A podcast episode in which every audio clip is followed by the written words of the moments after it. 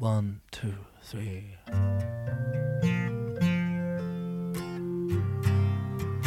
It's been a long, long, long time. חלק מאיתנו חולמים חלומות, אבל לא יודעים איך להפוך אותם למציאות, ופשוט מקווים שאיכשהו העניינים יסתדרו ומשהו טוב יקרה. אחרים גם חולמים חלומות, אבל יודעים בדיוק איך לממש אותם, אבל אין להם כוח לזה בכלל, במיוחד לא בחודשי יולי-אוגוסט, או ספטמבר-אוקטובר, או בכל צמד אחר של חודשי השנה.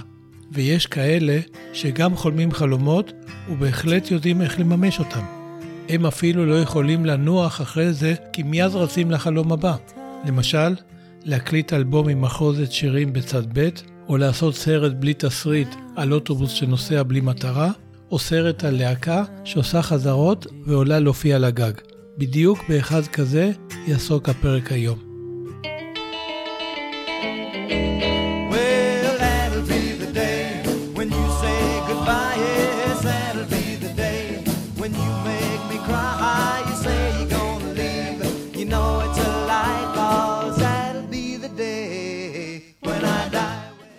חמשת הבחורים הצעירים התקדמו בהתרגשות רבה לעבר הכניסה של הבית עם חזית הלבנים החומות, בדיוק כמו שיש כמעט לכל הבתים באנגליה. עד כדי כך הם התרגשו, שלא יכלו להפסיק לדבר כולם עם כולם בו זמנית, בלי להבין מי אומר מה.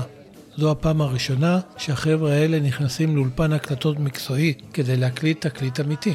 מבחינתם, הם ואלביס פרסלי זה בדיוק אותו דבר. ומה ההבדל בעצם? לאלביס יש את אולפן Sun Records בשדרות יוניון שבממפיס טנסי, וללהקת הקוורימן יש את אולפן Phillips Sound Recording Services ברחוב קנזינגטון שבליברפול אנגליה. כמנהיג החבורה, הראשון שנכנס פנימה היה ג'ון לנון. אחריו צעד פול מקארטני שהצטרף ללהקה לפני שנה, וכבר הרגיש שמעמדו שני לג'ון, ולפעמים אפילו מקביל לו. אחרי הכל, הוא עושה הרבה כדי לקדם את הפיכת הלהקה ללהקת רוקנרול, ועל זה דיברנו בפרק הראשון. פול אפילו הביא ללהקה שני נגנים ממש מצוינים. מי הם הנגנים האלה? נחזור לזה בהמשך. אחרי פול נכנס קולין הנטון, חבר הקוורימן היחיד שנותר מהימים שבהם הקים ג'ון את הלהקה. קולין סחב בקושי רב את מערכת התופים שלו, דבר שגרם לו להזיע ולהתנשף. אבל הוא כבר היה רגיל לזה. הרי לכל הופעה, גם אם היא הייתה באחת השכונות הרחוקות של ליברפול, הוא היה צריך לסחוב את מערכת התופים שלו מהבית, גם אם האוטובוס היה מלא בנוסעים. מזל שג'ורג' אריסון עזר לו לסחוב את אחד התופים. אחרי כולם, הגיע הבחור החדש בלהקה, ג'ון דפלאו. החמישה הצטופפו בתוך חדר המתנה קטן, ופול הסתכל על כולם והתמלא בגאווה. הוא היה זה שארגן את האירוע שעומד להתרחש, ועבור בחור צעיר בן 15 זה היה ממש פרויקט. איש מבוגר עם חלוק אפור קיבל את פניהם ואמר להם 6 ב-17 בבקשה, שזה אומר שעליהם לשלם לו 17 שילינג ו-6 pence, שזה בעצם pound אחד. ג'ון שלף מכיסו את המטבעות שהכין מבעוד מועד. תמתינו בבקשה, זה ייקח רק עוד כמה דקות, אמר להם האיש והחלוק האפור. אולפן ההקלטות היה עדיין תפוס, וכולם יכלו לשמוע בוקע מעבר לקיר קולה של זמרת אופרה שרה איזו אריה מוכרת מאיפשהו.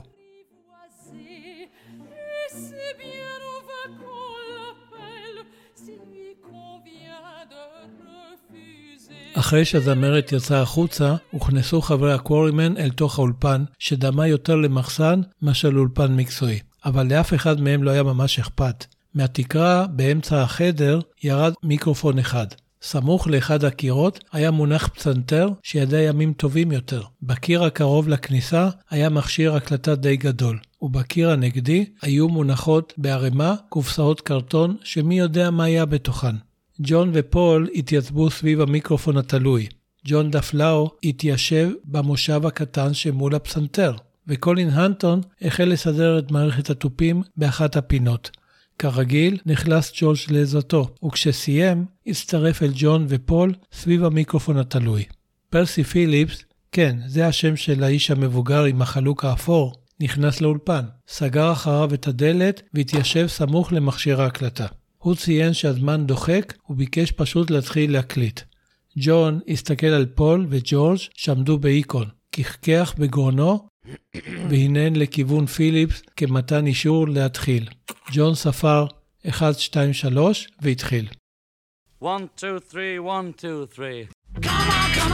שלום, אתם מאזינות ומאזינים לפרק הרביעי של הפודקאסט לביטלס יש משהו להסתיר. בכל פרק אנחנו דנים בסוגיה שקשורה בביטלס דרך החולשות ואולי החוזקות של אחד מחברי הלהקה, ומנסים להבין איך אלה הכתיבו את מהלך הדברים. אנחנו גם שואלים את עצמנו מה היה קורה אם אותו חבר ביטלס היה נוהג אחרת, איך היו אז הדברים מתפתחים, איך הסיפור של הביטלס היה משתנה, אם בכלל. בשנות ה-60 הוביל פול מקארטני פרויקטים רבים.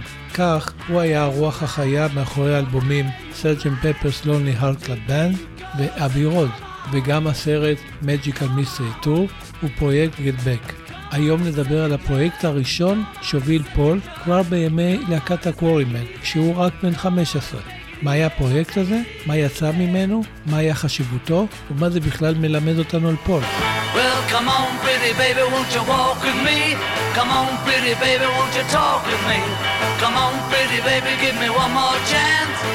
Try to save our romance, slow down.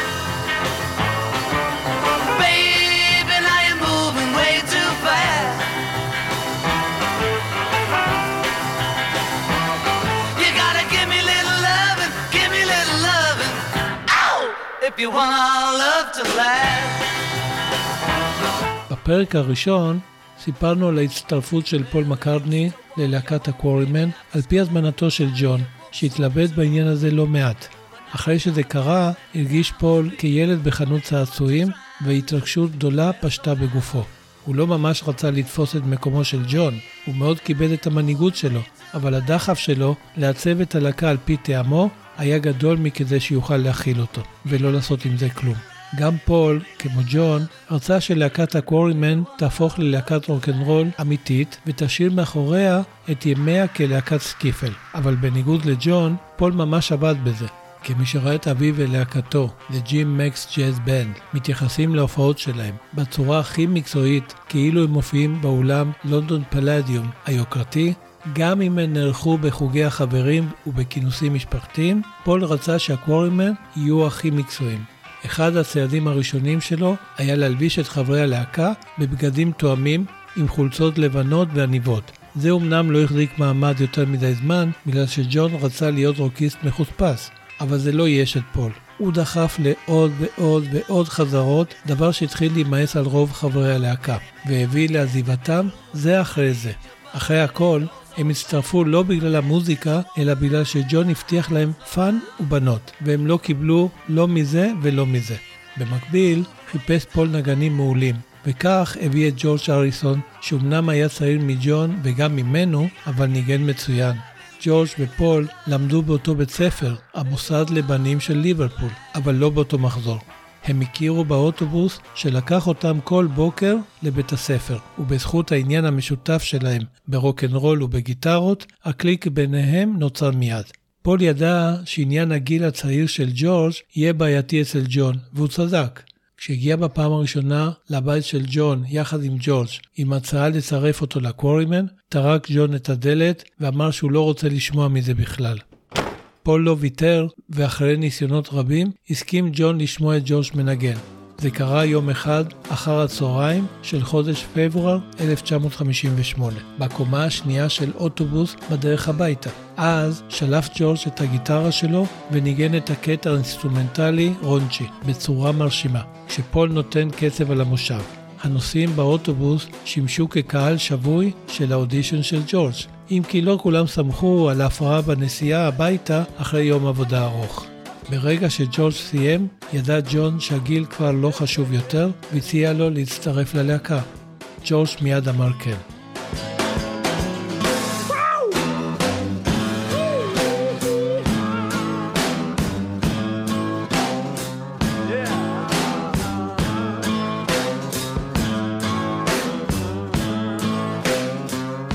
כעבור חודש הציג פול בפני ג'ון בחור נוסף, הפעם בחור בן גילו, שגם הוא למד במוסד לבנים של ליברפול. שמו היה ג'ון דאף לואו, וכששמע ג'ון שהבחור מנגן בפסנתר, הוא שאל את פול מה לעזאזל ללהקת רוקנרול ולפסנתר. וחוץ מזה, אי אפשר לסחוב להופעות פסנתר מהבית.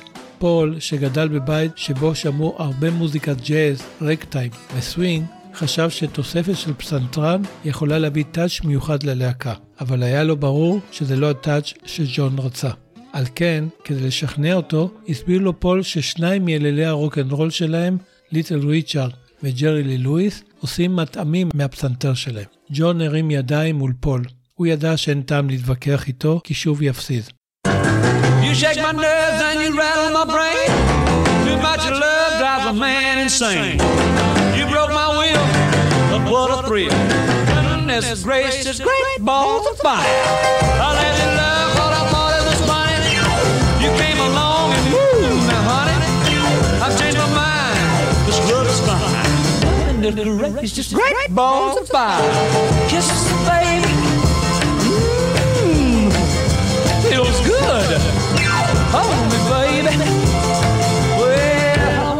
You like I love should. You're fine, so kind. Got to tell this world that you're mine, mine, mine, mine. I chew my nails and then I twiddle my thumb. I'm real nervous, but it sure is fun. Come on, baby. It drives me crazy. It's just, it's just great balls of fire.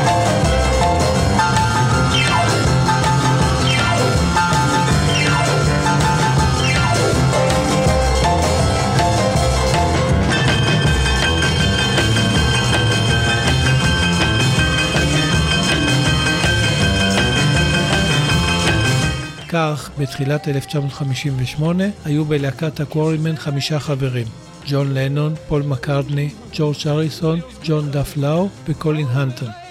בוקר אחד, כששניהם נסעו באוטובוס לבית הספר, סיפר ג'ורג' לפול שלאחיה של החברה שלו, בחורה בשם אייריס קלדואל, יש להקה בשם Al Caldwell's Texans. ג'ורג' סיפר שהגיטריסט של הלהקה, בחור בשם ג'וני ביירן, שהעדיף שיקראו לו ג'וני גיטר, הקליט לפני מספר חודשים תקליט באולפן הקלטות אמיתי בליברפול. כל מה שהוא היה צריך לעשות זה לשלם סכום מסוים, ואפילו יצא משם עם מספר עותקים של תקליט עם שני השירים שהקליט. Butterfly ו-She's Got It של ליטל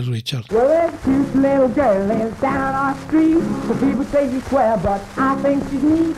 Every time passes by, she shakes her hips and she winks her eye. She's got it. Oh, babe, she's got it. Yes, babe, she's got it. Can't do without it. Baby blue eyes, long black hair, dimple cheeks and she's no square. She's got it.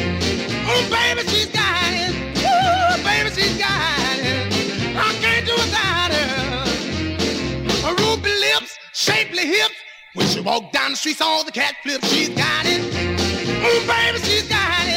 כנראה שליברפול של אז הייתה מקום די קטן, וכולם הצטלבו בכולם. אני מציין את זה כי שנה מאוחר יותר הצטרף ללהקה של אל קלדואל, שבינתיים תיקרא רורי סטורם the Hurricanes, מתופף בשם ריצ'י סטארקי, שיחליף את שמו לרינגו סטאר.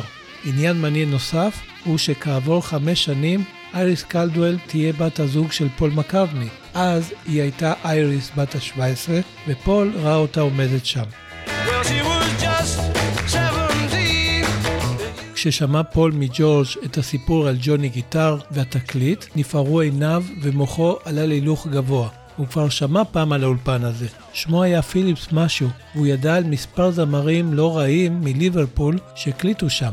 אחד מהם היה מי שבשנות ה-60 התפרסם בתור בילי פיורי, והקוורימן אפילו יעשו בפניו אודישן, אבל זה סיפור לפרק אחר. פול מיד חשב לעצמו, אם ג'וני גיטר הזה הקליט תקליט, למה שאנחנו לא נעשה את זה? פול סיפר על כך לג'ון שמאוד התלהב, אבל לא ממש ידע מה לעשות עם הרעיון. אל תדאג ג'ון, אמר לו פול, אני אארגן הכל. כעבור יומיים, כשהלהקה נפגשה כדי לעשות חזרות, עדכן פול את כולם שהוא היה באולפן הקלטות מקצועי בשם Phillips Sound Recording Services. הוא קיבל פרטים לגבי ההקלטה של תקליט אמיתי על ידי הקוורימן. החבר'ה לא האמינו למשמע אוזניהם ושחררו צעקת התלהבות. אבל כשפול עדכן אותם, שעלות ההקלטה היא פאונד אחד, וכדי לקבל מספר עותקים מהתקליט עליהם להוסיף פאונד נוסף, החבר'ה השתתקו. כולם היו עדיין תלמידי בית ספר ולא היה להם כסף. חוץ מקולין הנטון, שהיה בן 19 ועבד במשרה מלאה, הוא קיבל משכורת קבועה. ג'ון פסק שהם יסתפקו בעותק אחד בלבד מהתקליט, ושהתשלום על ההקלטה יתחלק שווה בשווה בין כולם, ושלא אכפת לו מאיפה כל אחד ישיג את הכסף. למחרת ניגש פול לאולפן וביקש לשריין את הבוקר של השבת הקרובה, ה-12 ביולי 1958. ואילו שירים הם יקליטו? אחרי התלבטויות החליטו הקוורימן, או יותר נכון החליט ג'ון, שהם יקליטו את השיר That'll be the day של באדי הולי, שיר שהם מבצעים בהופעות שלהם, ושיר מקורי בשם In spite of all the danger, שיר שהם עשו עליו הרבה חזרות בחודשים האחרונים. זהו שיר שכתב פול בהשראת השיר Trying to get to you של אלביס. I've been traveling over mountains, even through the valleys too. Traveling night and day. I've been running all the way, baby, trying to get to you.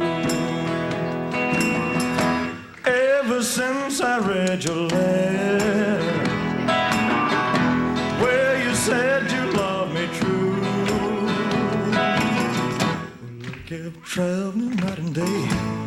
I kept running all the way, baby, trying to get to you. מאחר ותוך כדי חזרות הוסיף לשיר הזה ג'ורג' קטע סולו גיטרה מרשים, פול, שמאוד התלהב ממנו, הסכים באופן חד פעמי לצרף את שמו לקרדיט, וכך הפך השיר הזה ליחיד שהוקלט תחת מקארדני הריסון.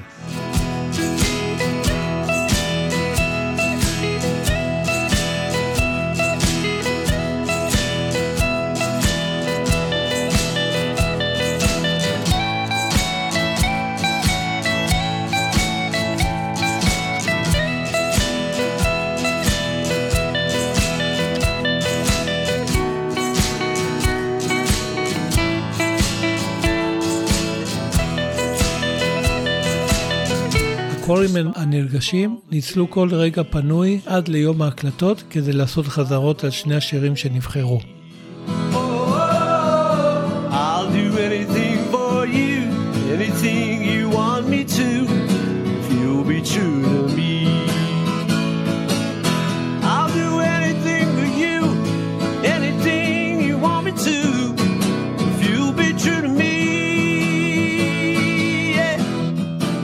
ג'ון החליט שהוא יבצע את שני השירים, אפילו את In Spite of All the Danger של פול, דבר שמאוד אכזב אותו, אבל הוא ידע שאין טעם להתווכח על כך עם ג'ון, כי הוא לא יוותר על ההזדמנות. בכל זאת הוא הבוס. המקרה הזה נותר מקרה חריג, משום שמאז הקפידו ג'ון ופול שכל אחד יבצע את השיר שהוא כתב את רובו או את כולו. ונחזור לאולפן ההקלטות כשג'ון, פול וג'ורג' שרים מסביב למיקרופון התלוי. all the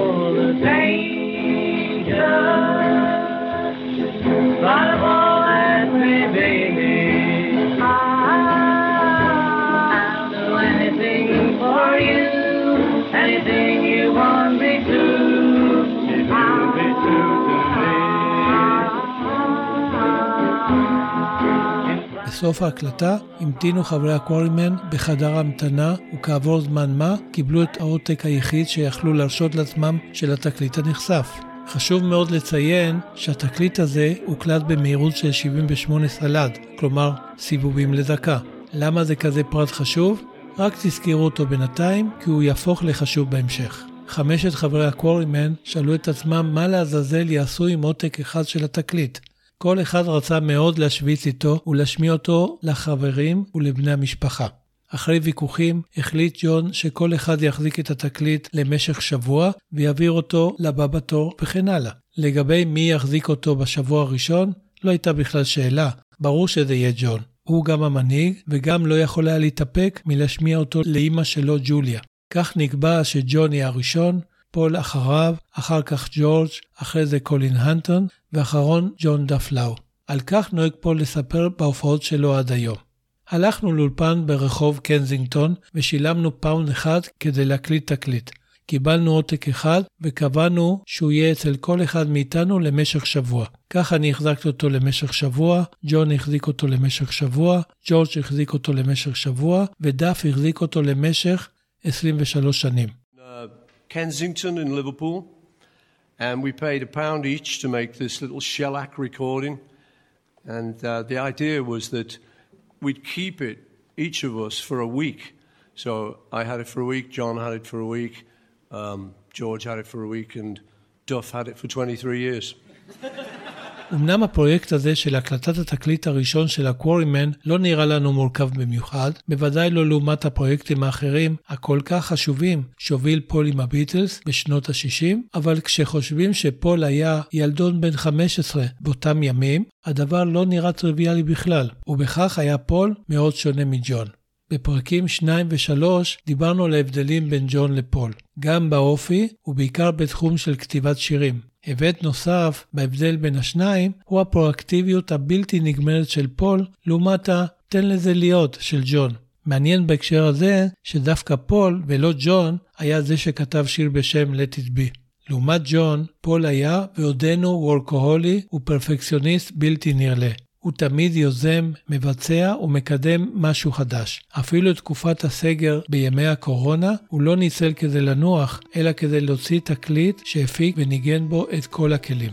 ולפני שנשאל את עצמנו מה היה קורה אם פול לא היה פרויקטור, אני רוצה להשלים את הסיפור של התקליט של הקוורימן, כי מה שפול מספר זה לא בדיוק מה שקרה. עכשיו יש כאן שלוש אפשרויות. או שפול לא זוכר נכון את הסיפור, או שהוא לא מודע למה שבאמת קרה, או שפשוט מייפה אותו כדי שיישמע יותר מצחיק. אז נכון שנקבע שכל אחד יחזיק את התקליט למשך שבוע, אבל כשהגיע תורו של קולין הנטון, אחרי ג'ון, פול וג'ורג', הוא מיד השמיע אותו, כמו כולם, לחברים שלו. אחד מהם, בחור בשם צ'רלי רוברטס, ביקש ממנו לקבל אותו בהשאלה למשך יום או יומיים, כי הוא רצה להשמיע אותו לבחורה שהיה מעוניין להרשים. אבל צ'רלי החזיק אותו למשך לא פחות מעשר שנים.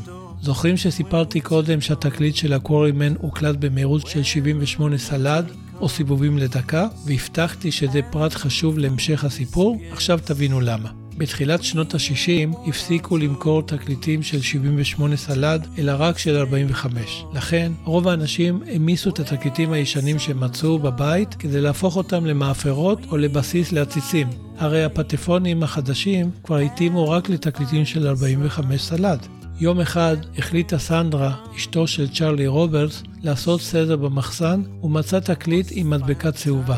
היא הבחינה שהוא במהירות של 78 סלד והחליטה להפוך אותו למאפרה. פתאום היא שמה לב שבמדבקה הצהובה היה כתוב משהו בכתב יד. סנדרה ניסתה לפענח את כתב היד והצליחה לקרוא In spite of all the danger, אבל מה שבמיוחד משך את תשומת ליבה היה שגם היה כתוב מקרטני, הריסון. סנדה לא יכלה לטעות במי מדובר. הרי כבר בשנות ה-60 לא היה אחד על פני כדור הארץ שלא ידע את שמותיהם של חברי הביטלס. סנדה ניגשה מיד לצ'רלי, שבכלל שכח מהתקליט הזה.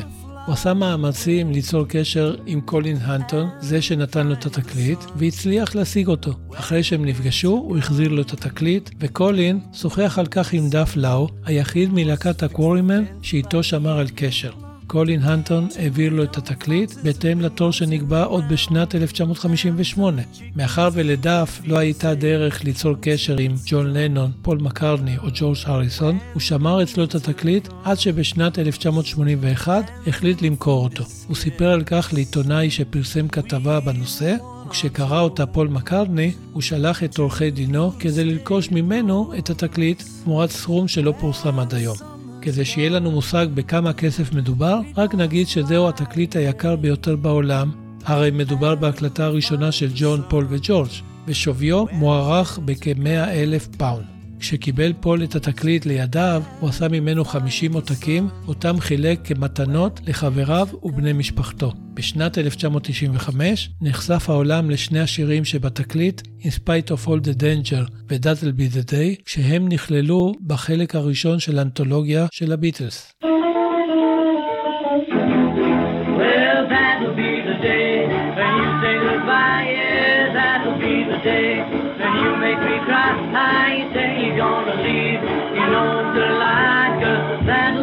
Day. When I die, well, you kiss me all your loving and you love loving, all your hugs, kisses and your money too.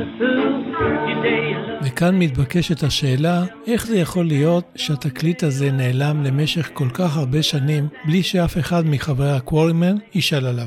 מסתבר שג'וליה, אמו של ג'ון, נדרסה למוות שלושה ימים בלבד אחרי ההקלטה באולפן Phillips Sound Recording Services. בעקבות האסון שקע ג'ון בתקופה ארוכה של דיכאון, והאבל על מותה של ג'וליה לא פסח גם על האחרים, שהכירו ואהבו אותה כמי שנהגה לארח אותם בביתה לחזרות, והקפידה להגיע לכל הופעה שלהם, איפה שהיא לא תהיה, רק כדי לעודד אותם. כך שכחו כולם התקליט. כעבור זמן לא רב, אחרי ההקלטה, עזבו קולין ודאף את הקוורימן, ואילו ג'ון, פול וג'ורג' השקיעו יותר ויותר מזמנם בקידום הלהקה, שבינתיים שינתה את שמה ל Silver Beatles או משהו כזה.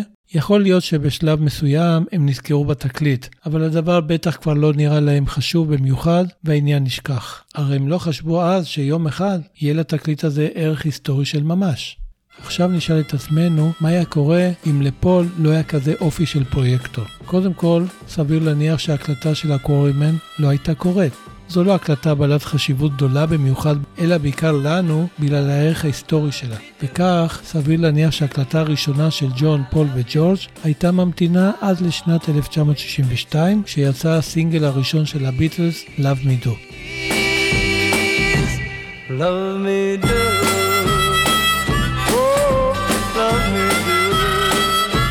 אבל אם פול לא היה כזה פרויקטור, ייתכן והפרויקטים שלו שהזכרנו קודם, כלומר האלבום Sgt. Pepper's Lonely Hearts Club Band ו Abbey Road וגם הסרט Magical Mystery Tour והפרויקט Get Back לא היו נוצרים בכלל, ואל נשכח שאלה היו אבני דרך חשובות מאוד בעשייה של הביטלס.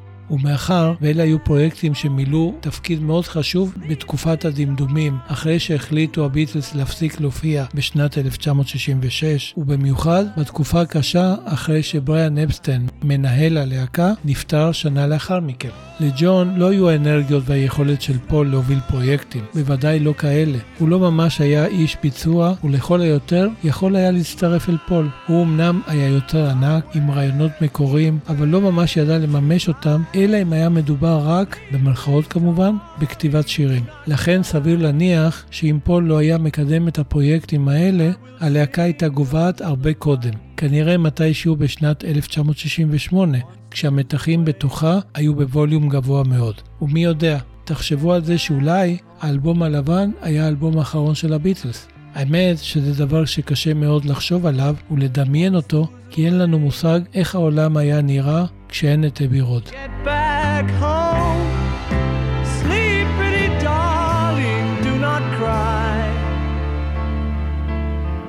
And I will sing a lullaby. כשהפירוק של הביטלס היה עובדה מוגמרת, שקע פול בדיכאון עמוק, ורק לינדה, בת הזוג שלו, שהכירה אותו היטב, ידעה להוציא אותו מזה כששכנעה אותו שהעשייה שלו לא חייבת להיפסק, אלא למצוא את מקומה במסגרת חדשה, אם בצורת קריירת סולו או בצורת להקה חדשה.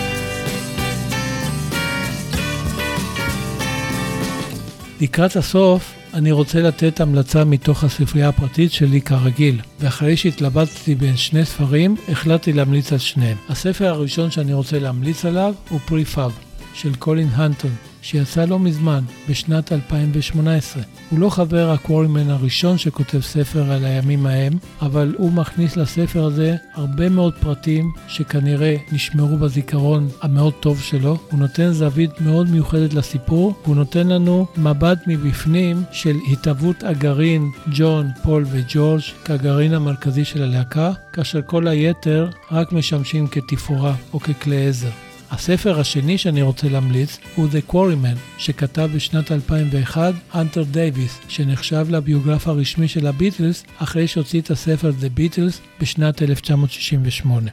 כדי לקבל את ההכרה בתור הביוגרף הרשמי של הביטלס וגם גישה ישירה לביטלס עצמם, לחברים ולמשפחה, היה צריך האנטר דייוויס להסכים לצנזורה מאוד קשה מצידם.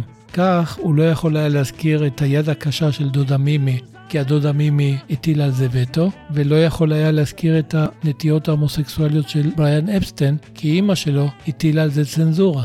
בספר The Quarryman, הנטר דייוויס משוחרר מכל זה, והוא מביא את הסיפור של הלהקה לא כלהקה שהיא תחנת ביניים בדרך אל הביטלס, אלא כלהקה בפני עצמה. הוא ממש מספר את הסיפור בצורה מאוד מעניינת, ואני מאוד ממליץ על הספר הזה. אז לפני שניפרד, אל תשכחו לבקר באתר האינטרנט שלי, האמת מאחורי הביטלס. זה קל לזכור, www.beatles.org.il. התכנים שלו הולכים ומתרבים כל הזמן, ושווה לבקר בו שוב ושוב, גם אם אתם בין רבבות אנשים שכבר ביקרו בו. את התכנים שלי אפשר לקרוא גם בפייסבוק שלי וגם בקבוצות אחרות, למשל רוקין טאון, או הקבוצה של המג'יקל בנד הנהדרים. אז תודה רבה שהאזנתם והאזנתן לפודקאסט לביטלס יש משהו להסתיר. תכתבו לי ותגידו לי מה דעתכם, מה לשפר ומה להוסיף, ותחשבו על מישהו או מישהי שאתם מאוד אוהבים, ותיתנו לו או לה את המתנה הזאת בחינם, קישור לפודקאסט לביטלס יש משהו להסתיר. כך תעשו טוב לאחרים, וגם תעזרו לי להפיץ את הבשורה.